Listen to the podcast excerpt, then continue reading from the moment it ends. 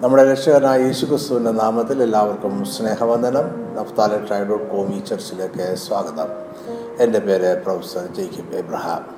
നമ്മുടെ സാധാരണ പതിവ് വിട്ട് ആഴമുള്ള പഠനങ്ങളിൽ നിന്നും ഒരു ഇടവേളയായി വളരെ ലളിതമായ ഒരു സന്ദേശം നിങ്ങളുമായി പങ്കുവെക്കുവാൻ ഞാൻ ഇപ്പോൾ ആഗ്രഹിക്കുന്നു. നമ്മുടെ ദൈവം ഈ ഭൂമിയിൽ പ്രവർത്തിക്കുന്നത് മനുഷ്യരുമായി ചേർന്നാണ്. ഒരുതരം പങ്കാളിത്ത പ്രവർത്തന രീതിയാണ് ദൈവം തുടരുന്നത്. ഇത് നമുക്ക് വേദപുസ്തകത്തിൽ ഉടനീളം കാണാം. ദൈവത്തിന് ഈ ഭൂമിയിൽ പ്രവർത്തിക്കുവാൻ ആരുടെയും അനുവാദമോ സഹായമോ ആവശ്യമില്ല. എങ്കിലും ദൈവം മനുഷ്യരുമായി പങ്കുചേർന്ന് മാത്രമേ പ്രവർത്തിക്കാറുള്ളൂ. എന്നാൽ നമ്മൾ സാധാരണ പറയുന്നത് പോലെ ഞാൻ പാതി ദൈവം പാതി എന്ന രീതിയല്ല ദൈവത്തിന്റേത്. ഇത് നമ്മൾ വ്യക്തമായി മനസ്സിലാക്കിയിരിക്കണം.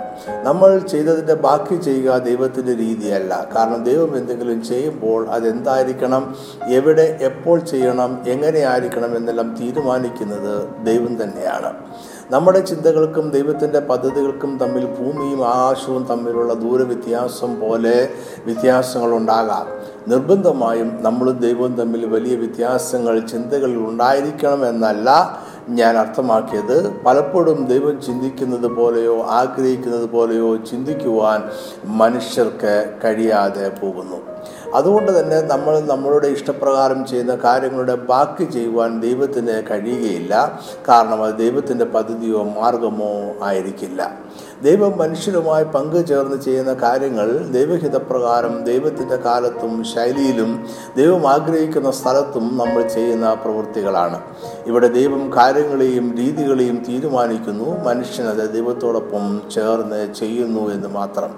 ഇത് മുമ്പും പിമ്പും ആയുള്ള നടത്തമല്ല ദൈവത്തോടൊപ്പമുള്ള നടത്തമാണ്. ഇത് പാതി പാതിയായി വീതം വെച്ചുള്ള പ്രവർത്തനമല്ല ദൈവത്തോടൊപ്പമുള്ള പ്രവർത്തനമാണ്. രണ്ടു കൂട്ടരും ഒരുമിച്ച് ഒരേ കാര്യം ചെയ്യുകയാണ്. മനുഷ്യന് സ്വതവേ ഒന്നും ചെയ്യുവാൻ കഴിവുള്ള ജീവികളല്ല എന്നതാണ് സത്യം. അതായത് മനുഷ്യനൊരു നിഷ്പക്ഷ ശക്തി അഥവാ ന്യൂട്രൽ ഫോഴ്സ് ആണ്. അവന് ഏതെങ്കിലും ഒരു പക്ഷത്തേക്ക് ചേർന്നെങ്കിലേ എന്തെങ്കിലും പ്രവർത്തിക്കുവാനുള്ള ശക്തി ലഭിക്കൂ. ബാഹ്യമായ ഒരു സ്രോതസ്സിൽ നിന്നും മനുഷ്യന് ജീവനും ശക്തിയും ആവശ്യമാണ്.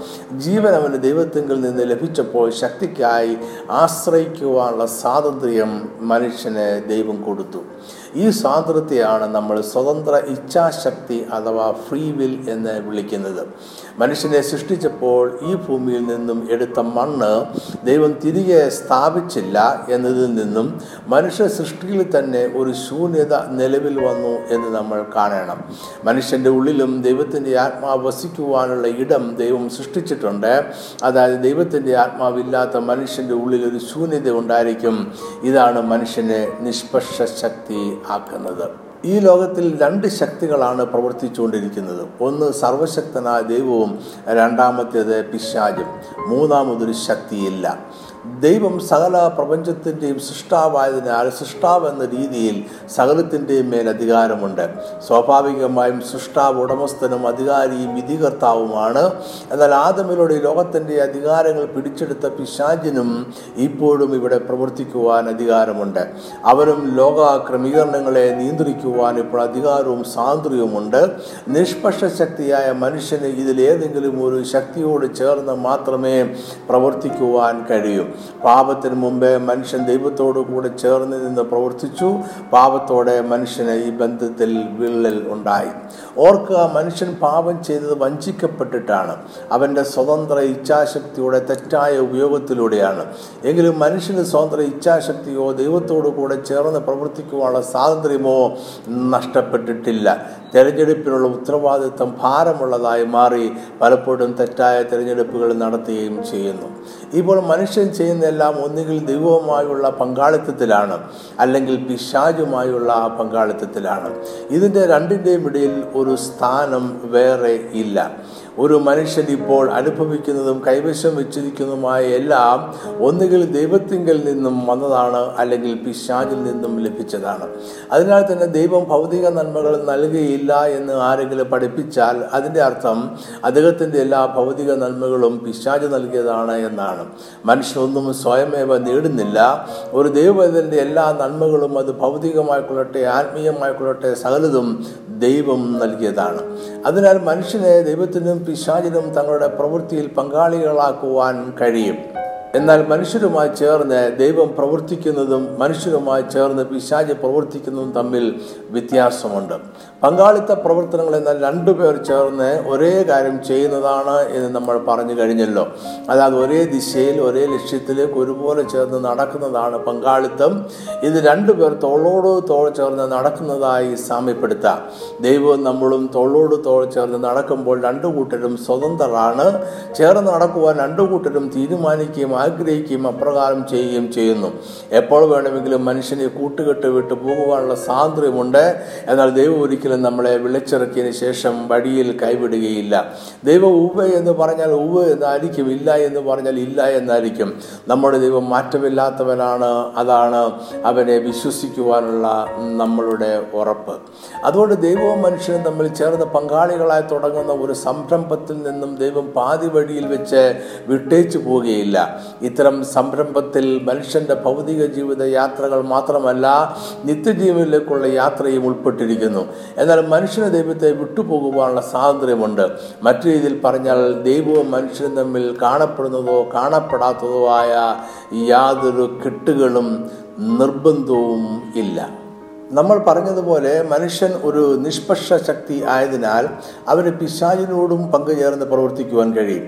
പിശാചും പ്രവർത്തിക്കുന്നത് മനുഷ്യരുമായുള്ള പങ്കാളിത്തത്തിലാണ്.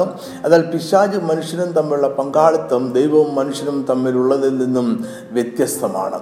ഇവിടെ മനുഷ്യനും പിശാചും ഒരുമിച്ച് പ്രവർത്തിക്കുകയാണ്. അവർ ഒരുമിച്ച് തോളോട് തോൾ ചേർന്ന് നടക്കുന്നു. എന്നാൽ ഇവിടെ മനുഷ്യൻ സ്വതന്ത്രനല്ല. അവന് ഇഷ്ടമില്ല എങ്കിൽ അകന്നു നടക്കുവാൻ അനുവാദമില്ല. ഓടിപ്പോകുവാനും പ്രയാസമാണ്. പിശാചിനും മനുഷ്യർക്കും ഇടയിൽ ബന്ധിച്ചിരിക്കുന്ന ഒരു ചരട എപ്പോഴും ഉണ്ടായിരിക്കും. ഇത് പിടിക്കപ്പെടുന്ന കുറ്റവാളികൾ ഓടിപ്പോകാതിരിക്കുവാനായി പടയാളികളുടെ കൈയും കുറ്റവാളികളുടെ കൈയും ഒരു വിലങ്ങ് കൊണ്ടോ ചങ്ങല കൊണ്ടോ ബന്ധിക്കുന്നത് പോലെയാണ്. പുരാതന കാലത്ത് ഓടിപ്പോകുമോ എന്ന് ഭയപ്പെട്ടിരുന്ന കുറ്റവാളികളെ കാരാഗൃഹത്തിൽ താമസിപ്പിക്കുമ്പോഴും ചങ്ങലകൾ കൊണ്ട് അവരുടെ കാലുകൾ തടവറയിലെ ഒരു തൂണിൽ ബന്ധിക്കാറുണ്ടായിരുന്നു. മിക്കപ്പോഴും ഭാരം കൂടി ഇരുമ്പ് ഗോളങ്ങൾ അവരുടെ കാലിൽ ബന്ധിച്ചിരിക്കാം. അവർ ഓടിപ്പോകുന്നെങ്കിൽ ഈ ഇരുമ്പ് ഗോളവും ചുമന്നുകൊണ്ട് ഓടണമായിരുന്നു. അതായത് രക്ഷപ്പെടുവാനുള്ള സാധ്യതയില്ലാത്തൊരു ബന്ധനം പിശാചിനും മനുഷ്യർക്കും ഇടയിൽ ഉണ്ടായിരിക്കും. മനുഷ്യന്റെ സ്വന്തം ഇച്ഛാശക്തി അവരെ ഉപയോഗിക്കുവാൻ കഴിയാതെ പിശാജ് പറയുന്നെല്ലാം ചെയ്യുന്ന അടിമകൾ ആയി മനുഷ്യർ മാറും. ഇതിനെയാണ് നമ്മൾ പൈശാചിക ബന്ധനം എന്ന് വിളിക്കുന്നത്. ഈ ബന്ധനത്തെ ദൈവകൃപയാൽ അല്ലാതെ ഒരു മനുഷ്യനും തള്ളിപ്പറയുവാൻ സാധ്യമല്ല. ദൈവകൃപയാൽ അല്ലാതെ ആർക്കും സ്വതന്ത്രരാകുവാൻ സാധ്യമല്ല. ദൈവകൃപയാൽ കണ്ണുകൾ തുറന്നല്ലാതെ ആർക്കും ഈ ബന്ധനം തിരിച്ചറിയുവാൻ പോലും കഴിയുകയില്ല. അതുകൊണ്ടാണ് അപ്പോസ്തലം പറഞ്ഞത് പരിശുദ്ധാത്മാവിലല്ലാതെ യേശു കർത്താവ് എന്ന് പറവാൻ ആർക്കും കഴിയുകയില്ല എന്ന് ഞാൻ നിങ്ങളെ ഗ്രഹിപ്പിക്കുന്നു. നമ്മുടെ ഈ സന്ദേശത്തിന്റെ വിഷയം പൈശാചിക ബന്ധനമല്ല ദൈവവുമായുള്ള പങ്കാളിത്തത്തെക്കുറിച്ച് പറഞ്ഞു വന്നപ്പോൾ നമ്മൾ ദൈവവുമായുള്ള മനുഷ്യരുടെ ബന്ധത്തെക്കുറിച്ചും പൈശാചിക ബന്ധനത്തെക്കുറിച്ചും സമർപ്പവശാൽ പറഞ്ഞു എന്നേ ഉള്ളൂ. ദൈവവുമായി നമുക്കുള്ളതൊരു ബന്ധവും പിശാചുമായി ഉണ്ടായേക്കാവുന്നത് ബന്ധനവുമാണ്. ഇനി നമുക്ക് വീണ്ടും ദൈവിക പങ്കാളിത്തത്തെക്കുറിച്ച് ചിന്തിക്കാം. ദൈവത്തിന് ഈ ഭൂമിയിൽ പ്രവർത്തിക്കുവാൻ മനുഷ്യരെ പങ്കാളികളായി ആവശ്യമുണ്ട്. ഈ പങ്കാളിത്തം ഞാൻ പാതി ദൈവം പാതി എന്ന ക്രമീകരണത്തിലല്ല നമ്മളും ദൈവവും ഒരുമിച്ച് തോളോട് തോൾ ചേർന്ന് നടക്കുകയാണ്. ഇവിടെ വേദപുസ്തകത്തിലെ ഒരു പ്രശസ്ത വാക്യം ഞാൻ ഉദ്ധരിക്കട്ടെ. രണ്ടു പേർ തമ്മിൽ ഒത്തിട്ടല്ലാതെ ഒരുമിച്ച് നടക്കുമോ? അതായത് ദൈവവും മനുഷ്യനും തമ്മിൽ ഒത്താലെ ഒരുമിച്ച് നടക്കുവാൻ കഴിയും. ദൈവത്തോടു കൂടെ നടന്ന ഒരു വ്യക്തിയെക്കുറിച്ച് വേദവസ്തം പറയുന്നുണ്ട് ഹാനോക്ക് ദൈവത്തോടു കൂടെ നടന്നു. ദൈവം അവനെ എടുത്തുകൊണ്ടതിനാൽ കാണാതെയായി. ഹാനോക്ക് ദൈവത്തോടു കൂടെ നടന്നു എന്ന് പറയുമ്പോൾ ദൈവം അവനോട് കൂടെ നടന്നു എന്നും നമ്മൾ മനസ്സിലാക്കണം. ഉയർന്നവനും താഴ്ന്നവനും ഒരുമിച്ച് നടക്കണമെങ്കിൽ ഉയർന്നവൻ അതിന് മുൻകൈ എടുക്കണം. ദൈവം ഹാനോക്കിനോട് കൂടെ നടക്കുവാൻ ആദ്യം തീരുമാനിച്ചു. ഹാനോക്ക് അതിനായി ആഗ്രഹിക്കുകയും സ്വീകരിക്കുകയും ചെയ്തു. അങ്ങനെ അവർ ഒരുമിച്ച് നടന്നു. ഹാനോക്കിന്റെ ആയുഷ്കാലം ആകെ മുന്നൂറ്റി അറുപത്തഞ്ച് സംവത്സരമായിരുന്നു. അതിന്റെ അന്ത്യത്തിൽ ദൈവം അവനെ ജീവനോടെ തന്നെ സ്വർഗത്തിലേക്ക് എടുത്തു. ദൈവത്തിന് മനുഷ്യോടുകൂടെ ഏറ്റവും കുറഞ്ഞ പക്ഷം ദൈവം തിരഞ്ഞെടുക്കുന്ന മനുഷ്യോടുകൂടെ നടക്കുവാൻ ആഗ്രഹം ഉണ്ട്. നമ്മൾ ഈ ദൈവകൃപയെ സ്വീകരിക്കുന്നു എങ്കിൽ ദൈവം നമ്മോട് കൂടെ നടക്കും. ദൈവം നമ്മളെ അവന്റെ പ്രവൃത്തികൾക്ക് പങ്കാളികൾ ആക്കും. എല്ലാ കാലത്തും ഈ ഭൂമിയിൽ മനുഷ്യരുടെ ഒരു പ്രവൃത്തി ചെയ്യുവാൻ ദൈവം പങ്കാളികളെ അന്വേഷിക്കാറുണ്ട്. അതായത് ദൈവം പറയുന്നത് പറയുന്ന സമയത്ത് പറയുന്നയിടത്ത് പറയുന്നത് പോലെ ചെയ്യുവാൻ ദൈവത്തിന് മനുഷ്യരെ ആവശ്യമുണ്ട്. ദൈവത്തോടു കൂടെ നടക്കുവാൻ അവൻ എപ്പോഴും മനുഷ്യരെ അന്വേഷിക്കാറുണ്ട്. ആമോസ് ഇതിനെക്കുറിച്ച് ഇങ്ങനെയാണ് പറയുന്നത്. യഹോവയായ കർത്താവ് പ്രവാചകന്മാരായ തന്റെ ദാസന്മാർക്ക് തന്റെ രഹസ്യം വെളിപ്പെടുത്താതെ ഒരു കാര്യവും ചെയ്യുകയില്ല.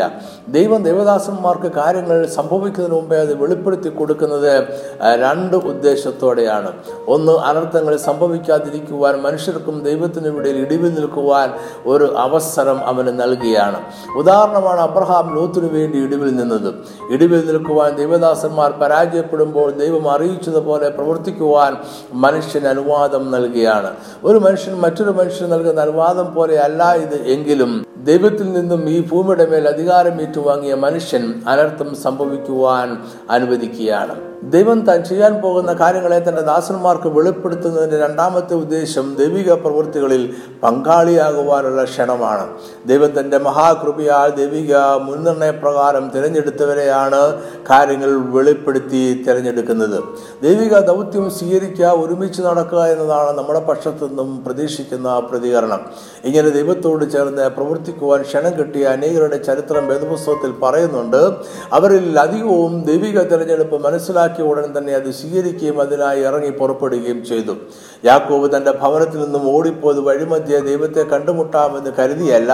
അവൻ തന്റെ ജീവനെ രക്ഷിക്കുവാൻ വേണ്ടി കൊലപാതകനായ സഹോദരൻ നിന്നും ഓടി രക്ഷപ്പെടുകയായിരുന്നു.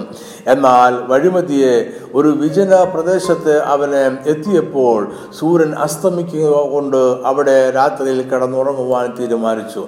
അവൻ ആ സ്ഥലത്ത് കല്ലുകളിൽ ഒന്നെടുത്ത് തലയണയായി വെച്ചു അവിടെ കിടന്നുറങ്ങി. ഇവിടെ ദൈവം തന്നെ അന്വേഷിച്ചു വരുമെന്ന് അവൻ പ്രതീക്ഷിച്ചില്ല. അങ്ങനെ അവൻ ആഗ്രഹിച്ചും ഇല്ല. എന്നാൽ ദൈവം അവിടെ അവന് പ്രത്യക്ഷനായി അവനോട് സംസാരിച്ചു. അവൻ കിടക്കുന്ന ഭൂമിയെ ദൈവം അവനും അവന്റെ സന്തതിക്കും അവകാശമായി കൊടുക്കുമെന്നും അവന്റെ സന്തതി ഭൂമിയിലെ പൊടി പോലെ ആകും. അവൻ പടിഞ്ഞാറോട്ടും കിഴക്കോട്ടും വടക്കോട്ടും തെക്കോട്ടും പരക്കും യാക്കോ മുഖാന്തരവും അവന്റെ സന്തതി മുഖാന്തരവും ഭൂമിയിലെ സകല വംശങ്ങളും അനുഗ്രഹിക്കപ്പെടുമെന്നും അവൻ പോകുന്നിടത്തൊക്കെയും ദൈവം അവനെ കാത്തുകൊള്ളുമെന്നും ദൈവം അരളി ചെയ്തു. ആഗ്രഹിക്കുകയോ പ്രതീക്ഷിക്കുകയോ ചെയ്യാത്ത ഒരു മനുഷ്യനെ ദൈവം അന്വേഷിച്ച് ചെന്ന് അവനെക്കുറിച്ചുള്ള ദൈവിക പദ്ധതി അറിയിക്കുകയാണ്. യാക്കോബുടൻ തന്നെ ദൈവിക പദ്ധതിക്ക് കീഴ്പ്പെട്ടു. ആമോസ് തന്റെ തെരഞ്ഞെടുപ്പിനെ കുറിച്ച് പറയുന്നത് ഇങ്ങനെയാണ്. ഞാൻ പ്രവാചകനല്ല പ്രവാചക ശിഷ്യനുമല്ല. ഇടയനും കാട്ടത്തിപ്പഴം പെറുക്കുന്നവനും അത്രേ. ഞാൻ ആടുകളെ നോക്കിക്കൊണ്ടിരിക്കുമ്പോൾ യഹോവ എന്നെ പിടിച്ചു നീ ചെന്നു. എന്റെ ജനമായ ഇസ്രയേലിനോട് പ്രവചിക്ക എന്ന് കൽപ്പിച്ചു. ആമോസ് ഒരു വിമുഖനായ പ്രവാചകനായിരുന്നു. ആഗ്രഹിച്ചതുകൊണ്ടല്ല ദൈവം നിർബന്ധിച്ചുകൊണ്ട് മാത്രം ദൈവത്തിന്റെ പ്രവചന ശബ്ദവുമായി ഇസ്രായേലിലേക്ക് പോയവൻ. ഈ സന്ദേശത്തിൽ നമ്മൾ ശ്രദ്ധ കേന്ദ്രീകരിക്കുവാൻ ആഗ്രഹിക്കുന്ന യാക്കോബിന്റെയോ ആമോസിന്റെയോ ജീവചരിത്രത്തിലല്ല നമ്മൾ പഠിക്കുവാൻ ആഗ്രഹിക്കുന്നത് മോശയുടെ വിളിയാണ്. മോശയുടെ ജനനത്തിന്റെ ഏക പ്രത്യേകത അവൻ സുന്ദരനായിരുന്നു എന്നത് മാത്രമാണ്. അത് അവന്റെ ഇഷ്ടമോ അവന്റെ തെരഞ്ഞെടുപ്പോ അല്ല ദൈവത്തിന്റെ തെരഞ്ഞെടുപ്പ് മൂലം ആണ്. അക്കാലത്ത് മോശ മാത്രമായിരിക്കില്ല സുന്ദരനായ ശിശു. മിശ്രീ പടയാളികളെ എബ്രായ ശിശുക്കളെ നയൽനിധിയിൽ എറിഞ്ഞ് കൊന്നിരുന്ന ആ കാലത്ത് മറ്റനേകം മാതാപിതാക്കന്മാർ തങ്ങളുടെ കുഞ്ഞുങ്ങളെ ഒളിപ്പിച്ചു വെക്കുവാൻ ശ്രമിച്ചിട്ടുണ്ടായിരിക്കണം. എന്നാൽ അനേകരുടെ പരിശ്രമങ്ങൾ മിശ്രീം പടയാളികൾ തോൽപ്പിച്ചു. അവരുടെ കുഞ്ഞുങ്ങളെ കൊന്നുകളഞ്ഞപ്പോൾ മോശ എന്ന ശിശുവിനെ സൂക്ഷിക്കുവാൻ കഴിഞ്ഞ ദൈവിക സംരക്ഷണം ഉണ്ടായിരുന്നത് കൊണ്ടാണ് ഇവിടെയും അത് മോശയുടെ തെരഞ്ഞെടുപ്പ് അല്ല. ഒരു ശിശുവിനെ ഒരു പട്ടകത്തിലാക്കി നയനതിയുടെ ഒഴുക്കിയപ്പോൾ അവന്റെ മാതാപിതാക്കൾക്ക് ഒരു ആശ്വാസം മാത്രമേ ഉണ്ടായിരുന്നുള്ളൂ. അവന്റെ മരണം നേരിൽ കാണേണ്ടി വരികയില്ലല്ലോ. മോശയെ പട്ടകത്തിൽ ഭർവന്റെ മകൾ കണ്ടെത്തുമെന്നോ മറ്റാരെങ്കിലും കണ്ടെത്തുമെന്നോ അതുകൊണ്ട് രാജാവിന്റെ കൽപ്പിൽ നിന്നും അവൻ രക്ഷപ്പെടുമെന്നോ പ്രതീക്ഷിക്കുവാൻ യാതൊരു സാധ്യതയുമില്ല. ശിശുവിന് എന്ത് സംഭവിക്കുമെന്ന് അറിയുവാൻ കുറേ ദൂരം അവന്റെ സഹോദരി നോക്കി നിന്നതും സ്വാഭാവികം മാത്രമാണ്. അതായത് മോശയുടെ ജനത്തിങ്കിൽ ശിശുവോ അവന്റെ മാതാപിതാക്കളോ അവൻ ഇസ്രയേൽ ജനത്തെ അടിമത്തത്തിൽ നിന്നും വിടുവിക്കുന്ന ഒരുവൻ ആകും എന്ന് പ്രതീക്ഷിച്ചിരുന്നില്ല. അവനെ അതിനായി സമർപ്പിച്ചിരുന്നില്ല. ശിശുവായ മോശെ അത് പ്രതീക്ഷിച്ചിരുന്നുമില്ല. ദൈവിക തിരഞ്ഞെടുപ്പ് മനുഷ്യന്റെ ഇഷ്ടത്താലോ ആഗ്രഹത്താലോ ഉണ്ടാകുന്നതല്ല. ഇതാണ് നമ്മൾ ഈ സന്ദേശത്തിൽ ചിന്തിക്കുന്നത്. ഫറവോന്റെ മകൾക്ക് മോശയെ വെള്ളത്തിൽ നിന്നും കിട്ടിയതാണ്. വേദപുസ്തകത്തിൽ നമ്മൾ വായിക്കുന്നു ഞാൻ അവനെ വെള്ളത്തിൽ നിന്ന് വലിച്ചെടുത്തു എന്ന് പറഞ്ഞു. അവൾ അവന് മോശയെന്ന് പേരിട്ടു. എന്ന് പറഞ്ഞാൽ ഈ ശിശുവിനെ നയൽ നൈൽ നദിയിൽ നിന്നും ദാനമായി ലഭിച്ചതാണ്. നൈൽ മിശ്രൈമിയുടെ ദേവനായ ഹാപ്പി ആയിരുന്നു. അതായത് നൈൽ നദിയുടെ ദേവനായ ഹാപ്പിയുടെ ദാനമാണ് ശിശു എന്ന അർത്ഥത്തിലാണ് ഫറവോന്റെ പുത്രി അവന് മോശ എന്ന് പേര് വിളിച്ചത്. പിന്നീട് ജീവിതകാലം എല്ലാം അദ്ദേഹം മിസ്ലിം ദേവനായ ഹാപ്പിയുടെ ദാനമായി നൈൽ നദിയിൽ നിന്നും ലഭിച്ചത് എന്ന അർത്ഥമുള്ള മോശ എന്ന് തന്നെ അറിയപ്പെട്ടു. ദൈവം അബ്രഹാമിനെ വിളിച്ചതിന് ചില നാളുകൾ കഴിഞ്ഞപ്പോൾ അവന്റെ പേര് അബ്രഹാം എന്നായിരുന്നത് മാറ്റി അബ്രഹാം എന്നാക്കി. യാക്കോബിന്റെ പേര് ഇസ്രായേൽ എന്നാക്കി. മാറ്റി. പ്രവാസത്തിലേക്ക് പോയ യോസഫിനും ദാനിയലിനും കൂട്ടുകാർക്കുമെല്ലാം വ്യത്യസ്തങ്ങളായ പേരുകൾ ലഭിച്ചു. എന്നാൽ ഒരു വലിയ ജനത്തെ അന്നത്തെ ശക്തവും സമ്പന്നവുമായിരുന്ന ഒരു രാജ്യത്ത് നിന്ന് വിടുവിക്കുവാൻ ദൈവം നിയോഗിച്ച മോശയുടെ പേര് ദൈവമോ മനുഷ്യരോ മാറ്റിയില്ല. മിശ്രൈൻ രാജാവിന്റെ പുത്രി നൽകിയ മോശ എന്ന പേര് തന്നെ അവന്റെ ജീവിതകാലം മുഴുവനും തുടർന്നു. മോശ വളർന്നപ്പോൾ മിശ്രൈൻ രാജ്യം വിട്ട് ഓടിപ്പോയി മിദ്യാൻ രാജ്യത്ത് വന്ന് അവിടുത്തെ പുരോഹിതനായ യിത്രോവിന്റെ കൂടെ താമസപ്പെടും. ആരും അവന്റെ പേര് മാറ്റിയില്ല. പിന്നീട് ദൈവം അവനെ മരുഭൂമിയിൽ വെച്ച് വിളിച്ചപ്പോഴും മോശ എന്ന പേര് ചൊല്ലി വിളിച്ചു. ദൈവം അവന്റെ പേര് മാറ്റിയില്ല. പിന്നീട് അടിമത്തത്തിൽ നിന്നും ജനത്തെ സ്വതന്ത്രരാക്കി മരുഭൂമിയിലൂടെ സഞ്ചരിച്ച നാളുകളിൽ മോശ ദൈവത്തെ അഭിമുഖമായി കണ്ടു സംസാരിച്ചു. ദൈവം മോശയുടെ പക്കൽ ദൈവിക പ്രമാണങ്ങൾ ജനത്തിനായി നൽകി. അപ്പോഴും മോശയുടെ പേര് മാറ്റിയില്ല. ഇത് എന്തെങ്കിലും പ്രത്യേക സന്ദേശം നൽകുന്നുണ്ടോ എന്ന് എനിക്ക് അറിയില്ല എന്നാൽ പേരുകൾ എല്ലായ്പ്പോഴും ദൈവത്തിന് പ്രധാനപ്പെട്ടതല്ല എന്ന് തോന്നുന്നു. അതോ മോശ എങ്ങനെയാണ് മരണത്തിൽ നിന്നും രക്ഷപ്പെട്ടത് എന്ന് അവൻ ഓർക്കണം എന്ന് ദൈവം ആഗ്രഹിച്ചിരുന്നുവോ? ഇനി മറ്റൊരു ചിന്ത കൂടുതൽ ദൈവശാസ്ത്രപരമാണ് എന്ന് എനിക്ക് തോന്നുന്നു. മോശ എന്ന വാക്ക് വെള്ളത്തിൽ നിന്നും വിടുവിക്കപ്പെട്ടവൻ എന്ന അർത്ഥം വഹിക്കുന്നുണ്ട്. അനേകം സ്വജനത്തെ സ്വന്തം പ്രായക്കാരെ കൊന്നു വിഴുകിക്കളഞ്ഞ നൈൽ നദിയിലെ വെള്ളത്തിലൂടെ കടന്ന് ജീവനിലേക്ക് പ്രവേശിച്ച ശിശുവാണ് മോശെ. മോശ എന്ന പേര് ചരിത്രത്തെ ഓർമ്മിപ്പിക്കുന്നു. അവൻ അതെപ്പോഴും ഓർക്കണമെന്ന് ദൈവം ആഗ്രഹിക്കുന്നു. മോശയുടെ കഴിവും മിടുക്കും കൊണ്ടല്ല അവന്റെ മാതാപിതാക്കന്മാരുടെ കഴിവ് കൊണ്ടല്ല അവന്റെ സൗന്ദര്യം കൊണ്ടുമല്ല അവൻ മരണത്തിൽ നിന്നും വിടുവിക്കപ്പെട്ടത്. ബുദ്ധിമാന്മാരായ മാതാപിതാക്കന്മാരും സുന്ദരന്മാരായ ശിശുക്കളും ഇസ്രയേൽ ജനത്തിന്റെ ഇടയിൽ വേറെയും സ്വാഭാവികമായും ഉണ്ടായിരുന്നു കാണും. അവരുടെ കൂട്ടത്തിൽ മോശം മാത്രം രക്ഷപ്പെട്ടത് അവരെക്കുറിച്ചുള്ള ദൈവിക തെരഞ്ഞെടുപ്പ് കാരണമായിരുന്നു. മറ്റൊന്നും അവന്റെ ജീവിതത്തിന് കാരണമായി പറയുവാനില്ല എന്നാൽ ഇതിനെക്കുറിച്ച് മോശ ബോധവാനായിരുന്നില്ല. ലോകം കണ്ടിട്ടുള്ളതിൽ വെച്ച് ഏറ്റവും വലിയ ഒരു ദൗത്യത്തിനായി താൻ തിരഞ്ഞെടുക്കപ്പെട്ടിരിക്കുന്നു എന്ന് മോശ ഒരിക്കലും വിചാരിച്ചിട്ടില്ല. അതിനായി ഒരു തയ്യാറെടുപ്പുകളും ബോധപൂർവം അവൻ എടുത്തിരുന്നില്ല. മോശ വളർന്നു വന്നത് മിശ്രീൻ രാജാവിന്റെ കൊട്ടാരത്തിൽ നിയമപരമായി പറവോന്റെ പുത്രിയുടെ മകനായാണ്. മോശയ്ക്ക് ലഭിച്ച വിദ്യാഭ്യാസവും പരിശീലനവും ഒരു രാജകുമാരന് ലഭിക്കേണ്ടുന്നവ ആയിരുന്നു. എന്നാൽ താനൊരു എബ്രായനാണ് എന്ന് മോശയ്ക്ക് അറിവുണ്ടായിരുന്നു. അതുകൊണ്ട് യുവാവായ ശേഷം ഒരു ദിവസവും തന്റെ സഹോദരന്മാരുടെ അടുക്കൽ ചെന്നു അവരുടെ ഭാരമുള്ള വേല നോക്കി. ഇത് ഇസ്ലേ ജനത്തെ സംബന്ധിച്ചിടത്തോളം ഒരു മാറ്റത്തിന്റെ കാരണം ആകേണ്ടുന്നതാണ്. അവർ മിസ്രൈമിൽ വന്നത് യോസഫിന്റെ കാലത്താണ്. അന്ന് യോസഫ് മിസ്രൈം രാജ്യത്തെ രണ്ടാമൻ ആയിരുന്നു. യോസഫിന്റെ കാലത്തെല്ലാം ഇസ്ലേ ജനം സുഖത്തോടെ ജീവിച്ചു കാണും. യോസഫിന്റെ ചരിത്രം അറിയാമായിരുന്ന രാജാക്കന്മാരുടെ കാലത്തും അവർക്ക് ബുദ്ധിമുട്ട് ഒന്നും ഉണ്ടായി കാണുകയില്ല. വേദപുസ്തകം പറയുന്നു ഇസ്രായേൽ കഷ്ടത ആരംഭിക്കുന്നത് ജോസഫ് ചെയ്ത നന്മകൾ അറിയാൻ പാടില്ലാത്ത ഒരു രാജാവ് മിസ്രൈമിൽ അധികാരത്തിൽ വന്നത് മുതലാണ്. വീണ്ടും ഒരു എബ്രായനായ ഒരുവൻ മിസ്രൈമിന്റെ അധികാരത്തിൽ വന്നാൽ ഇസ്രയേൽ കഷ്ടത മാറും. അതിനുള്ള സാധ്യത മോശയിൽ ഉണ്ടായിരുന്നു. എന്നാൽ കാര്യങ്ങൾ അങ്ങനെ ശുഭപരി അവസാനിച്ചില്ല. മോശയുടെ സന്ദർശനം ഒരു മിസ്രൈമിന്റെ കൊലപാതകത്തിൽ കലാശിച്ചു. ഇത് പരസ്യമായി പറവോൻ അറിഞ്ഞു. മോശയെ കൊല്ലുവാൻ പറവോൻ തീരുമാനിച്ചു. അങ്ങനെ നാൽപ്പതാമത്തെ വയസ്സിൽ മോശയുടെ കൊട്ടാരവാസകാലം അവസാനിച്ചു. മോശ കൊട്ടാരവും മിസ്രൈൻ രാജ്യം വിട്ട് ഓടിപ്പോയി. മിദ്യാൻ ദേശത്ത് ചെന്ന് മിദ്യാന്യ പുരോഹിതൻ ആയ യിത്രോവിന്റെ വീട്ടിൽ താമസിച്ചു. യിത്രോ മോശയ്ക്ക് തന്റെ മകൾ സിപ്പോറയെ ഭാര്യയായി കൊടുത്തു. മോശ അവിടെ യിത്രോവിന്റെ ആടുകളെ മേയിച്ചുകൊണ്ട് ജീവിച്ചു. മോശയ്ക്ക് എൺപത് വയസ്സ് പ്രായമായപ്പോൾ ദൈവം അവനോട് സംസാരിക്കുവാൻ തീരുമാനിച്ചു. പുറപ്പാട് പുസ്തകം മൂന്നാം അധ്യായത്തിൽ നമ്മൾ ഈ സംഭവം വായിക്കുന്നു. മോശം തന്റെ പക്കലുള്ള ആടുകളെ മേയിച്ചുകൊണ്ട് മരുഭൂമിക്ക് അപ്പുറത്തുള്ള ദൈവത്തിന്റെ പർവതമായ ഹോരേബ് വരെ ചെന്നു. അപ്പോൾ അവിടെ ഒരു അത്ഭുത കാഴ്ച അവൻ കണ്ടു. അവിടെ ഉണ്ടായിരുന്ന ഉണങ്ങിയ മുൾപ്പടർപ്പിൽ ഒരു അഗ്നിജ്വാല. അഗ്നിജ്വാല കത്തുന്നത് അവൻ കണ്ടു എങ്കിലും മുൾപ്പടർപ്പ് തീയിൽ കത്തുന്നത് അവൻ കണ്ടില്ല. ആളി കത്തുന്ന അഗ്നിജ്വാലയിൽ നിൽക്കുന്ന മുൾപ്പടർപ്പ് കത്താതിരിക്കുന്ന ഒരു അസാധാരണ സംഭവം ആയതിനാൽ അത് എന്താണ് എന്ന് കാണുവാൻ മോശ അതിനോട് അടുത്ത് ചെല്ലുവാൻ ആഗ്രഹിച്ചു. അപ്പോൾ അഗ്നിജ്വാലയിൽ നിന്നും ഒരു ശബ്ദം അവൻ കേട്ടു. അതവനെ മോശ എന്ന് പേർ ചൊല്ലി വിളിച്ചു.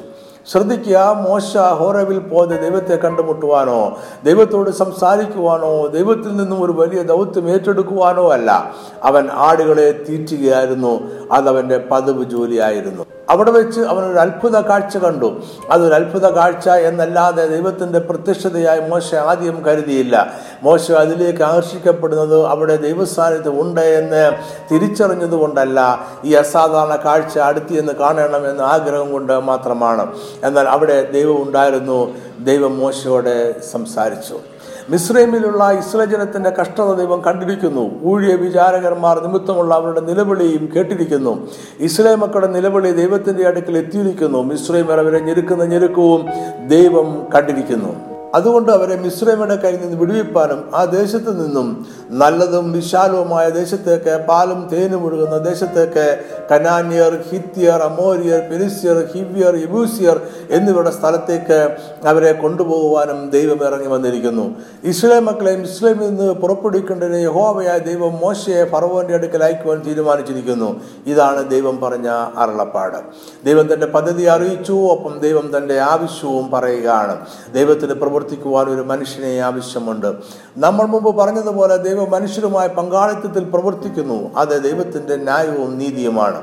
ഇസ്രായേൽ ജനത്തിന്റെ വിടുതലിൽ ഒരു പങ്കാളിയാകുവാൻ ദൈവം മോശയെ വർഷങ്ങൾക്ക് മുമ്പായി തന്നെ കണ്ടിരുന്നു. ഇപ്പോൾ ഇസ്രായേൽ ജനത്തിന്റെ വിടുതലിന്റെ സമയമായി ദൈവം അതിനായി മോശയെ വിളിച്ച് നിയമിക്കുകയാണ്. ഇവിടെ നമ്മൾ ഏലീശയുടെ തെരഞ്ഞെടുപ്പ് ഓർത്തു പോവുകയാണ്. ഏലീശ തന്റെ അപ്പന്റെ വയലിൽ കാളകളെ വെച്ച് നിലം ഒഴുകുക ആയിരുന്നു. ഏലിയ പ്രവാചകൻ അവന്റെ അരികെ ചെന്ന് തന്റെ പുതപ്പ് അവന്റെ മേലിട്ടു. ഉടൻ തന്നെ യാതൊരു വിസമ്മതവും പറയാതെ ഏറ്റെടുക്കുന്ന ദൗത്യത്തിന്റെ ആഴമോ പരപ്പോ ചിന്തിക്കാതെ ഏലീശ ഏലിയാവിന്റെ പിന്നാലെ ഓടി. അവന്റെ അപ്പനോടും അമ്മയോടും സ്വന്തം ജനത്തോടും യാത്ര പറഞ്ഞ് അവൻ ഏലിയാവിന്റെ ശിഷ്യനായി. ഏലീശ ഒരു വിധേയനായ ദാസനായിരുന്നു. ഏലിയാവിന്റെ പുതപ്പ് തന്റെ മേൽ വീണ ഉടൻ അത് ദൈവിക വിളി ആണ് എന്ന് മനസ്സിലാക്കി ഏലീശ യാതൊരു മടിയും കൂടാതെ കാലതാമസം കൂടാതെ ദൈവിക ദൗത്യം ഏറ്റെടുത്തു. എന്നാൽ മോശ അങ്ങനെയല്ല അവൻ വിമുഖനായ ദേവദാസനാണ്. ഇസ്രായേലിലെ ഏറ്റവും ശ്രേഷ്ഠനായ വ്യക്തിയായി കരുതപ്പെടുന്ന മോശെ വിമുഖതയോടെ ദൈവിക ദൗത്യം സ്വീകരിച്ച ദൈവദാസനാണ് എന്നത് രസകരമായ ഒരു സത്യമാണ്. ദൈവം മോശയെ വിളിക്കുവാനായി കണ്ടുമുട്ടിയത് ഒരു പ്രാവശ്യം ഒരു സ്ഥലത്തും ആയിരുന്നുവെങ്കിലും മോശ ദൈവിക വിളി അഞ്ചു പ്രാവശ്യം തള്ളിക്കളഞ്ഞു. ആദ്യ വിളിയുടെ ചരിത്രം നമ്മൾ കണ്ടു കഴിഞ്ഞു. ദൈവം മോശയെ വിളിച്ചു കാര്യങ്ങൾ പറഞ്ഞു ദൗത്യം ഏറ്റെടുക്കണമെന്ന് അറിയിച്ചു. എന്നാൽ മോശ വിസമ്മതിച്ചു. മോശ ദൈവത്തോടെ പറവോന്റെ അടുക്കൽ പോകുവാനും ഇസ്ലാം മക്കളെ മിസ്ലിമിൽ നിന്ന് പുറപ്പെടുവിക്കുവാനും അവന് ശേഷിയില്ല എന്ന് പറഞ്ഞു. എന്നാൽ ദൈവം പദ്ധതിയെയോ മോശയോ ഉപേക്ഷിക്കുവാൻ തയ്യാറായിരുന്നില്ല. മോശയുടെ പ്രശ്നം ദൈവം പരിഹരിച്ചു ദൈവം മോശയോട് കൂടി ഇരിക്കാമെന്ന് വാക്ക് കൊടുത്തു. മാത്രമല്ല ഇസ്ലാം ജനവുമായി പുറപ്പെട്ടു വരുമ്പോൾ ഇതേ പർവതത്തിൽ ദൈവത്തെ ആരാധിക്കുമെന്നത് അടയാളമായിരിക്കും എന്നും പറഞ്ഞു. അതായത് മോശയുടെ ആദ്യ തടസ്സം പരിഹരിച്ചു. ദൈവിക വിളി തുടരുന്നു. ഇത് രണ്ടാമത്തെ വിളിക്ക് സമം ആണ്. എന്നാൽ മോശ രണ്ടാമതും മറ്റൊരു തടസ്സം കണ്ടെത്തുന്നു. മോശ ദൈവത്തോട് ഞാൻ ഇസ്ലാം മക്കളുടെ അടുക്കൽ ചെന്നു. നിങ്ങളുടെ പിതാക്കന്മാരുടെ ദൈവം എന്നെ നിങ്ങളുടെ അടുക്കൽ അയച്ചിരിക്കുന്നു എന്ന് പറയുമ്പോൾ അവന്റെ നാമം എന്തെന്ന് അവർ എന്നോട് ചോദിച്ചാൽ ഞാൻ അവരോട് എന്ത് പറയണമെന്ന് ചോദിച്ചു. അതിന് ദൈവം മോശയോട് അരളി ചെയ്തത് നീ ഇസ്ലാം മക്കളോട് ഇപ്രകാരം പറയണം. അബ്രഹാമിന്റെ ദൈവവും ഇസ്ലാഖിന്റെ ദൈവവും യാക്കോബിന്റെ ദൈവവുമായ നിങ്ങളുടെ പിതാക്കന്മാരുടെ ദൈവമായ ഹോവ എന്നെ നിങ്ങളുടെ അടുക്കൽ അയച്ചിരിക്കുന്നു. ഇത് എന്നേക്കും എന്റെ നാമവും തലമുറ തലമുറയായി എന്റെ ജ്ഞാപകവും ആകുന്നു. നീ എന്ന് ഇസ്രായേൽ മൂപ്പന്മാരെ കൂട്ടി അവരോട് മിസ്രൈമിലെ കഷ്ടതയിൽ നിന്ന് കനാനിയർ ഹിത്യർ അമോനിയർ പെരിസ്യർ ഹിവിയർ എബ്യൂസിയർ എന്നിവരുടെ ദേശത്തേക്ക് പാലം തേന് വിടുകുന്ന ദേശത്തേക്ക് നിങ്ങളെ കൊണ്ടുപോകുവാൻ ഞാൻ നിശ്ചയിച്ചിരിക്കുന്നു എന്ന് പറക എന്നാൽ അവർ നിന്റെ വാക്ക് കേൾക്കും. അങ്ങനെ മോശയുടെ രണ്ടാമത്തെ പ്രശ്നവും പരിഹരിക്കപ്പെട്ടു. പക്ഷെ ദൈവിക ദൗത്യം ഏറ്റെടുക്കുവാൻ മോശ തയ്യാറായില്ല. മോശ വിമുഖതയോടെ മൂന്നാമതൊരു തടസ്സം പറഞ്ഞു. അവർ എന്നെ വിശ്വസിക്കാതെയും എന്റെ വാക്ക് കേൾക്കാതെയും യഹോവ നിനക്ക് പ്രത്യക്ഷനായിട്ടില്ല എന്ന് പറയും എന്ന് ഉത്തരം പറഞ്ഞു. മോശയുടെ വാദത്തിന് അല്പം യുക്തിയില്ലാതില്ല. ഇസ്രായേൽ ജനം കഷ്ടപ്പെട്ടപ്പോൾ മോശ കൊട്ടാരത്തിൽ ജീവിച്ചു. അവൻ സ്വന്തം ജനത്തെ കാണുവാൻ പുറത്തേക്ക് ഇറങ്ങി വന്ന ആദ്യ ദിവസം തന്നെ ഒരു മിശ്രമിനെ അടിച്ചു കൊന്നു. അത് പരസ്യമായപ്പോൾ ഇസ്രായേൽ ജനത്തെയും കൊട്ടാരത്തെ ഉപേക്ഷിച്ചിട്ട് അവൻ ഓടി രക്ഷപ്പെട്ടു. മോശയ്ക്ക് ഇസ്രായേൽ ജനത്തിനിടയിൽ നല്ല അഭിപ്രായമില്ല. ഒട്ടും ജനസമ്മതിയുള്ള നേതാവല്ല മോശെ. എന്നാൽ ദൈവത്തിന് ജനസമ്മതിയുള്ള നേതാക്കന്മാരെയല്ല ആവശ്യം. അവനെ വിശ്വസിക്കുകയും അനുസരിക്കുകയും ചെയ്യുന്ന മനുഷ്യരെയാണ് ആവശ്യം. ഒന്ന് കുരിന്തർ ഒന്നിന്റെ ഇരുപത്തിയേഴ് മുതലുള്ള വാക്യങ്ങളിൽ നമ്മളിങ്ങനെ വായിക്കുന്നു. ജ്ഞാനികളെ ലജ്ജിപ്പിപ്പാൻ ദൈവം ലോകത്തിൽ ഭോഷത്വമായത് തിരഞ്ഞെടുത്തു. ബലമുള്ളതിനെ ലജ്ജിപ്പിപ്പാൻ ദൈവം ലോകത്തിൽ ബലഹീനതമായത് തിരഞ്ഞെടുത്തു. മോശയുടെ മൂന്നാമത്തെ തടസ്സവാദത്തിന് ദൈവം കണ്ടെത്തിയത് അത്ഭുത പ്രവൃത്തികളായിരുന്നു. അത് മോശയുടെ കയ്യിൽ ഉണ്ടായിരുന്ന ഇടയന്റെ വടിയെ സർപ്പമാക്കി അതിനെ വീണ്ടും വടിയാക്കി മാറ്റി. മോശയുടെ കൈയെ ഹിമം പോലെ വെളുത്തതാക്കി മാറ്റി പിന്നീട് അത് സാധാരണമായി തീർന്നു. ഈ അത്ഭുതങ്ങൾക്കാണ് വിശ്വജനം മോശയെ ദൈവം വിളിച്ചുവെന്നും ഇസ്രജനത്തെ അടിമത്തത്തിൽ നിന്നും മോചിപ്പിക്കുവാൻ ദൈവം അവനെ നിയമിച്ചിരിക്കുന്നു എന്നും അവർ വിശ്വസിക്കുമെന്ന് ദൈവം അരളി ചെയ്തു. എങ്കിലും ഇതുകൂടാതെ ഒരു അടയാളം കൂടെ കൊടുത്തു. മോശ നൈനദിയിലെ വെള്ളം കോരി ഉണങ്ങിയ നിലത്ത് ഒഴിക്കണം. നദിയിൽ നിന്ന് കോരിയ വെള്ളം ഉണങ്ങിയ നിലത്ത് രക്തമായി തീരും. അങ്ങനെ മോശയുടെ മൂന്നാമത്തെ തടസ്സവും പരിഹരിക്കപ്പെട്ടു. പക്ഷേ ദൈവിക വിളിയെ തന്നിൽ നിന്നും തിരിച്ചുവിടുവാൻ മോശ നാലാമതൊരു തടസ്സം ഉന്നയിച്ചു. മോശ യഹോബയുടെ കർത്താവെ മുമ്പേ തന്നെ നീ അടിയനോട് സംസാരിച്ച ശേഷവും ഞാൻ വാക്സാമർത്ഥ്യമുള്ളവനല്ല ഞാൻ വിക്കനും തടിച്ച നാവുള്ളവനുമാകുന്നു എന്ന് പറഞ്ഞു. എന്നാൽ മോശയെ വിടുവാൻ ദൈവം തയ്യാറല്ലായിരുന്നു. ഇതിനും ദൈവം പരിഹാരം കണ്ടെത്തുകയാണ്. മനുഷ്യന് വായു കൊടുത്ത യഹോവയ ദൈവത്തിന് ഊമനെയും ചെകളിനെയും കാഴ്ചയുള്ളവനെയും കുരുടനെയും ഉണ്ടാക്കിയ യഹോവയ്ക്ക് അതിന് സൗഖ്യം വരുത്തുവാനും കഴിയുമെന്ന് ദൈവം ഓർമ്മിപ്പിച്ചു. ദൈവം മോശയുടെ വായോടുകൂടെ ഇരുന്ന് അവൻ സംസാരിക്കേണ്ടത് ഉപദേശിച്ചു തരും എന്ന് ദൈവം ഉറപ്പ് നൽകി. പക്ഷെ മോശ ദൈവിക ദൗത്യം ഏറ്റെടുക്കുവാൻ വിമുഖനായിരുന്നു. അവനത് അവസാനം തുറന്നു പറയുകയാണ്. ഇനി തടസ്സങ്ങൾ പറയുന്നുണ്ട് കാര്യമില്ല എന്ന് മോശക്ക് തോന്നിയത് കൊണ്ടാകാം അവൻ അവന്റെ വിസമ്മതം തുറന്നു പറഞ്ഞു. മോശ ദൈവത്തോട് കർത്താവെ നിനക്ക് ബോധിച്ച മറ്റ് ആരെയെങ്കിലും അയക്കണമേ എന്ന് പറഞ്ഞു. അഞ്ചാമത്തെ പ്രാവശ്യമാണ് മോശ ദൈവവിളിയെ നിരസിക്കുന്നത്. ഇത് ദൈവത്തെ കോപാകുലനാക്കി എന്ന് ദൈവവചനത്തിൽ രേഖപ്പെടുത്തിയിരിക്കുന്നു. ദൈവമഹരോനെ മോശയ്ക്ക് കൂട്ടായി നിയമിച്ചു. അവൻ മോശയ്ക്ക് പറയുവാനുള്ളത് ജനത്തോട് സംസാരിക്കും. അങ്ങനെ അഹരോൻ മോശയുടെ വായായിരിക്കും. ദൈവം കോപിച്ചതുകൊണ്ടായിരിക്കാം പിന്നെ മോശ തടസ്സങ്ങൾ യാതൊന്നും പറഞ്ഞില്ല. ഞാൻ ഈ സന്ദേശത്തിന്റെ അവസാന ഭാഗത്തേക്ക് വരികയാണ്. രണ്ട് കാര്യങ്ങൾ നിങ്ങളുടെ ശ്രദ്ധയിൽ കൊണ്ടുവരുവാൻ ഞാൻ ആഗ്രഹിക്കുന്നു. ഇസ്രയേലിന്റെ ചരിത്രത്തിൽ മോശയേക്കാൾ വലിയവനായ ഒരു മനുഷ്യനുമില്ല. ഇത് മോശയുടെ ജ്ഞാനം കൊണ്ടോ ജന്മശ്രേഷ്ഠത കൊണ്ടോ കഴിവുകൾ കൊണ്ടോ നേടിയതല്ല. ദൈവം ഒരു ദൗത്യം അവന്റെ മേൽ ഏൽപ്പിച്ചത് കൊണ്ടാണ് എന്നാൽ മോശ മറ്റനേകം ദൈവദാസന്മാരെ പോലെ ദൈവിക വിളി വന്നപ്പോൾ തന്നെ സന്തോഷത്തോടെ അതിനെ സ്വീകരിച്ചതല്ല. ദൈവം നേരിട്ട് അവന് പ്രത്യക്ഷനായി അവൻ നേരിട്ട് ദൈവശബ്ദം കേട്ടുവെങ്കിലും അവൻ അഞ്ചു പ്രാവശ്യം ദൈവിക നിയോഗത്തെ നിരസിച്ചു.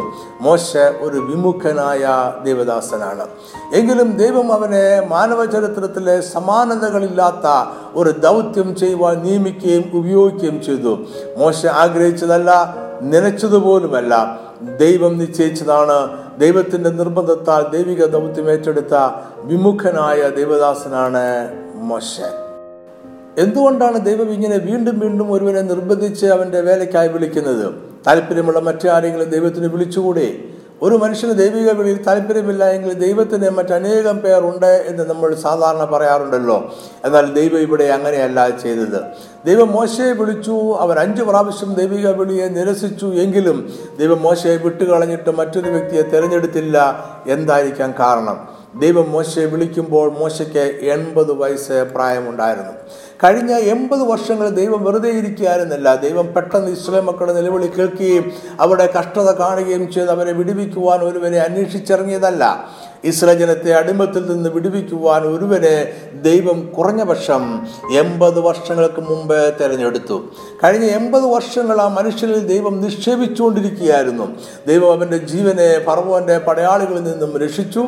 മിശ്രീമിലെ കൊട്ടാരത്തിൽ വളർത്തി മിശ്രീമെ രാജകുമാരന്മാർക്ക് ലഭിച്ചിരുന്ന വിദ്യാഭ്യാസവും പരിശീലനവും നൽകി. എൺപത് വർഷങ്ങളുടെ പരിശീലനമാണ് ദൈവം അവന് നൽകിയത്. മോശ അത് തിരിച്ചറിഞ്ഞില്ല. ദൈവിക വിളി പ്രതീക്ഷിച്ചില്ല. അവനതിന് തയ്യാറുമല്ലായിരുന്നു.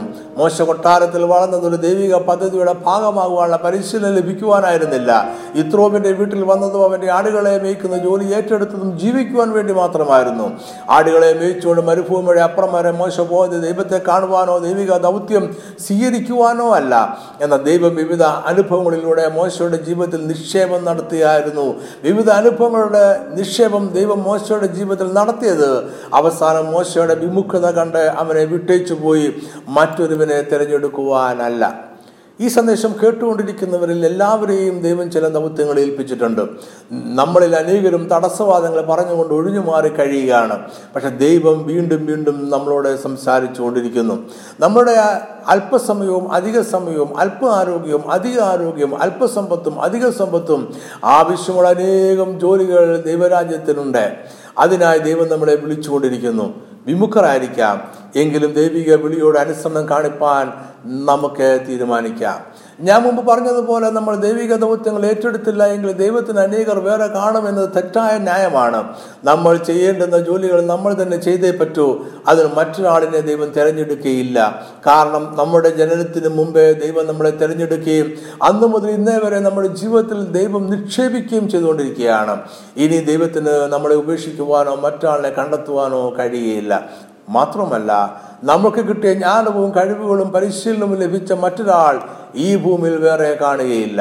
നമ്മൾ കടന്നുപോയ നമ്മൾ ഇന്ന് വരെ അനുഭവിച്ച സന്തോഷവും വിജയവും നേട്ടവും സ്നേഹവും നിരാശയും പരാജയങ്ങളും കോട്ടങ്ങളും ഏകാന്തതയും ഒറ്റപ്പെടലുമെല്ലാം അതേപോലെ അനുഭവിച്ച മറ്റൊരാൾ ഈ ഭൂമിയിൽ ഉണ്ടായിരിക്കുകയില്ല ഈ അനുഭവങ്ങളെല്ലാം ദൈവിക നിക്ഷേപങ്ങളാണ്.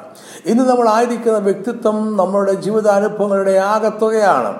ദൈവത്തിന് നമ്മളെപ്പോലെ ഒരു വ്യക്തി ആവശ്യമായിരുന്നത് കൊണ്ടാണ് അവൻ വർഷങ്ങളായി നമ്മളിൽ ഈ അനുഭവങ്ങളെല്ലാം നിക്ഷേപിക്കുകയായിരുന്നു. ആകെ ദൈവിക വിളിയോട് നമുക്ക് അനുകൂലമായി പ്രതികരിക്കാം. അടിയനിത അടിയനെ തിരഞ്ഞെടുക്കണമേ അടിയനെ അയക്കണമേ എന്ന് നമുക്ക് പ്രാർത്ഥിക്കാം. ഞാൻ അവസാനിപ്പിക്കട്ടെ. പവർ വിഷൻ ടി വിയിലെ നമ്മുടെ പ്രോഗ്രാമിന്റെ കാര്യം ഒരിക്കൽ കൂടി നിങ്ങളെ ഓർമ്മിപ്പിക്കട്ടെ.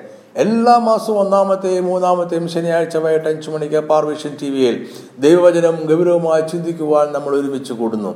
ആരോടും തർക്കിക്കുവാനോ ഖണ്ഡിക്കുവാനോ നമുക്ക് ഉദ്ദേശമില്ല. നിർമ്മലമായ സുവിശേഷ സത്യങ്ങൾ മായം കൂടാതെ നമ്മൾ ഇവിടെ പഠിപ്പിക്കുന്നു. മറക്കാതെ കാണുക. മറ്റുള്ളവരോടും കൂടെ പറയുക.